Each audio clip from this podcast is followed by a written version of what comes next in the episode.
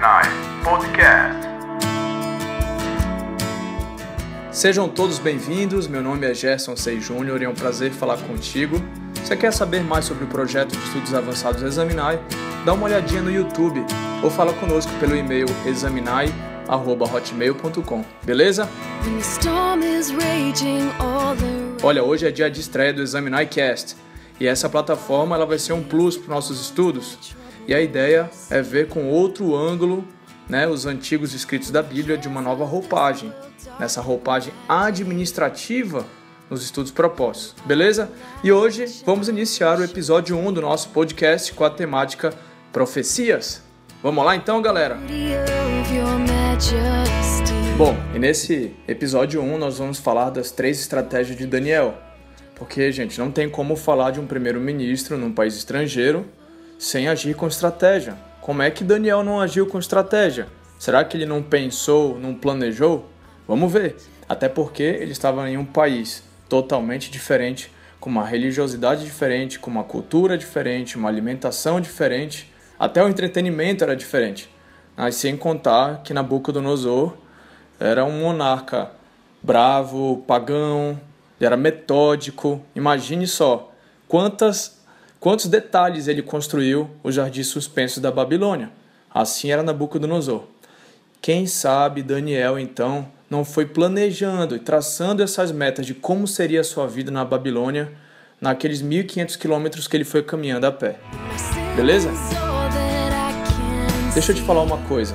Você acha mesmo que não passava na cabeça de Daniel que ele tinha reais chances de ir para a Babilônia como prisioneiro? Gente, era o costumeiro naquela época os conquistadores levarem os sábios do reino vencido, ou eles matavam, é claro. Não era à toa que Daniel tinha sido intitulado como sábio, porque ele foi estratégico. Sabe uma das coisas que Daniel fez? Ele coletava muitas informações. Eu tenho certeza que Daniel, se vivesse hoje, ele era um cara antenado, ligado. Ele assistia o telejornal de Jerusalém, ele ia ler, ele ia ler os livros dos profetas, ele ia ler a Torá. Não pode ser alienado. De antemão, eu tenho certeza que ele já sabia as profecias de que o povo seria exilado por setenta anos. Ele pensou, é, já que eu vou ficar aqui por tanto tempo, eu tenho que me desdobrar por aqui. E aqui vai uma advertência para todos nós. A gente tem que tomar cuidado para a gente não viver no nosso mundinho. Isso vale para o social, porque às vezes a gente se acha autossuficiente, não precisa de amigos. Vale para o espiritual, ah, já corrigi meus defeitos de caráter, não faço mais aquele pecado. Vale para o profissional, ah, agora já me formei, já consegui a minha liberdade financeira. O que, que você está procurando? Gente, a busca pela excelência é uma constante na vida. Se você tiver cinquenta, sessenta anos, você tem que estar tá buscando a excelência, você tem que estar tá procurando corrigir suas falhas, você tem que estar tá procurando alcançar a santificação, é isso que a Bíblia ensina pra gente. Então cuidado para você não ser nenhum alienado, para começar, porque isso vai te custar caro, tá? Sempre fique de guarda. I called you up, you were in bed. Could barely make out the words that you said. Vamos então para a segunda estratégia. Fazendo uma análise de um preso, que era Daniel, não tem como muito esperar coisa boa, né, gente? Uma vida toda arruinada, ele perdeu o palácio de Jerusalém, perdeu o templo, perdeu aquelas músicas, as hosanas. A vida acabou para Daniel, certo? Errado. Daniel entendeu a sua missão e ele traçou um plano. E aqui é o ponto-chave na vida de um ser humano, porque quando há coisas, situações, problemas ruins, às vezes a gente não entende agora. Mas lá na frente você vai entender e você tem que enfrentar essa situação. Você não pode agir com nenhum tipo de receio. E Daniel deve ter pensado com certeza, não é de onde eu vi que conta, mas para onde que eu vou? Eu te faço a reflexão, de que adianta você ficar chorando pelo templo destruído, pelos projetos que você tinha, pelo direito de liberdade, como Daniel perdeu o seu? Na administração isso se chama resiliência. Essa é uma força motriz que te move a superar os obstáculos. Não tem nem como explicar como é uma resiliência, porque é você que tem que sentir a resiliência que há dentro de você. Na administração moderna, a gente chama de A P O, que é administração por objetivos. Você vai perceber que na A P O sempre vai ser desenvolvido com metas e resultado. Isso vai gerar foco para quem está buscando esses objetivos, é claro. E aqui a gente está falando de foco tanto espiritual como intelectual. E a nossa abordagem na nossa reflexão de hoje aqui no Examinai é que você realmente faça igual a Daniel, não se misture com as finas iguarias do rei. E você sabe quais são as finas iguarias que te atraem. No caso de Daniel, melhores tortas do mundo, hambúrgueres, milkshakes, pratos frios, pratos quentes. Os melhores chefes do mundo estavam ali na Babilônia. Agora fique imaginando, só coisa gostosa. Mas isso é para quem não tem foco. Daniel tinha foco. Daniel tinha objetivo, Daniel tinha metas. Sabe qual era a meta dele? Eu vou vencer na Babilônia. O jovem empreendedor, o cristão pós-moderno, o profissional, o estudante, todos devem visualizar o futuro se preparando, mesmo que você não receba esses pacotes de benefício, lucros e dividendos, promoção, reconhecimento. Às vezes a gente não recebe muita coisa na terra, gente, essa é a dura realidade, mas no céu você vai receber. E sabe que é nas coisas mais simples e anônimas que se encontram os tesouros da emoção. Quais são os teus objetivos? Essa é a pergunta norteante do episódio um. Para onde que você quer chegar? Você vai se contentar em ser um exilado? Você vai ficar desanimado porque te tornaram um eunuco?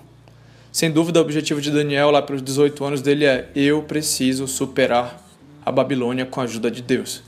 E aqui vai nos remeter ao verso bíblico de dois Coríntios doze, nove, que diz que o poder de Deus e a sua graça se aperfeiçoam através da fraqueza. Então, amigo, não diga para Deus que você tem um grande problema, diga para o problema que você tem um grande Deus. Não deixa virar uma bola de neve esses teus problemas psicológicos, porque o cérebro ele é um órgão como qualquer outro órgão, ele pode ficar doente também. Então você tem que cuidar dele.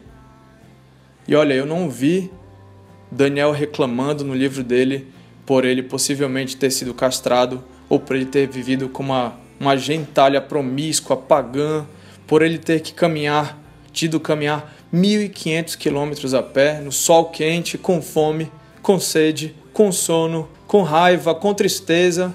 Ele não sabia falar o idioma caldeu, mas Daniel tinha um objetivo. A motivação dele era vencer na Babilônia. E quando a gente fala de motivação, é um motivo para ação, é um motivo para agir. E se alguém está motivado, qual é o seu objetivo? O objetivo de Daniel, certamente, era vencer na Babilônia. Você está entendendo agora na visão espiritual por que que Daniel e seus amigos eles não se importavam em morrer na fornalha ardente ou se eles fossem devorados por leões? O testemunho deles ecoava muito maior. Firmeza, galera. Fechamos então o segundo e agora a gente vai ver a terceira estratégia na abordagem profissional de Daniel. Bom, eu não tenho dúvidas que ele queria bater metas, ele queria tirar dez na avaliação do rei quando ele foi lá para a Universidade da Babilônia quando ele passou os três anos. Daniel deve ter se esforçado muito para ser um dos melhores, então não deixe de procurar ser o melhor aluno, o melhor profissional, você tem que procurar ser o melhor. Daniel lutava pelos seus interesses pessoais, sim, quem disse que não tinha benefícios para ele por ele ser um primeiro-ministro, por ele viver ali na corte de um império mundial? Há quem diga que Daniel, por ter moral naquela planície de Dura, ele não foi para lá porque o próprio rei não quis que ele fosse para não passar por aquele constrangimento. Daniel era competitivo, detalhista, esforçado, concomitante, ele também era um homem de oração. Não quer dizer que se você é alguém de oração, você não pode procurar coisas boas aqui nessa terra. Procure as coisas boas aqui na terra fazendo da maneira correta. Daniel era motivado em expor a, a palavra de Deus. Ele era motivado a expor que ele adorava a Deus. Lembra quando ele orava de janela aberta? Bom, Daniel não sabia, mas ele tinha uma gestão pós-moderna do século vinte e um. Você acredita nisso? É a chamada abordagem contingencial, porque Daniel, de alguma forma, ele era um gestor eclético, participativo, situacional. E vai ficar muito claro no capítulo um do livro dele, e você vai certamente já leu, porque ele fechou parcerias com o chefe dos eunucos na questão alimentícia, isso foi diferencial para ele. E ele agiu em comunidade com seus três amigos judeus. E é isso que acontece, que quando você faz pelo nós, o eu sempre vence. É a gestão participativa, que hoje as empresas, a gestão pública cada vez mais estão querendo implementar. Então Daniel soube conduzir esse péssimo clima organizacional que tinha quando ele chegou ali no palácio, entre os sábios caldeus, entre aqueles que eram estrangeiros. Isso poderia ter sido a derrocada de Daniel. E ele inverteu o quadro. Entende a mentalidade de Daniel? Daniel era muito diferenciado para sua época. Percebe que até hoje, pessoas tentam agir com essa forma do século dezenove, vinte, com esse pensamento burocrata, rotineiro, retrógrado, autoritário, formal, eu não tenho dúvidas que Nabucodonosor foi um dos maiores monarcas da história mundial, sem dúvida pela contribuição do diferenciado Daniel. Bom, amigo, nesse episódio um, a ideia aqui é despertar a gente dessa letargia, porque a gente vive em um país, infelizmente, que se contenta com pouca coisa. Eu digo que é o P M Q, que é o padrão moleza de qualidade. Não te estimula a pensar adiante, a empreender, ou ter responsabilidade com a vida financeira, acadêmica. Nas escolas, eu acho que deveria ser colocado uma matéria de gestão financeira, gestão pessoal, né? Mas vamos lá. Pois é, galera, eu quero então finalizar a nossa reflexão de hoje para você perceber esse padrão comportamental que Daniel tinha. Era através do seu íntimo relacionamento com Deus. A gente pode ler qualquer livro de administração, a gente passa nas livrarias hoje de ver cada coisa, né?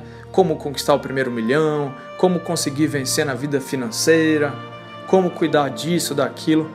Nada vai te adiantar se você não tiver um íntimo relacionamento com Deus. Senão você vai ser sempre um limitado. Então você tem que construir, você tem que ser relevante sim nessa vida aqui na Terra, nos ambos sentidos da vida, a gente está falando aqui de espiritual e intelectual. Mas para você ter resultados, isso vai ter que te mudar, vai ter que gerar uma mudança de mentalidade. Beleza? Então é isso aí. Foi um grande prazer falar com você. Avisa para os teus amigos e divulga os estudos avançados Examinai aqui no Examinai Cast. Estude sempre a Bíblia, porque nela está a vida eterna.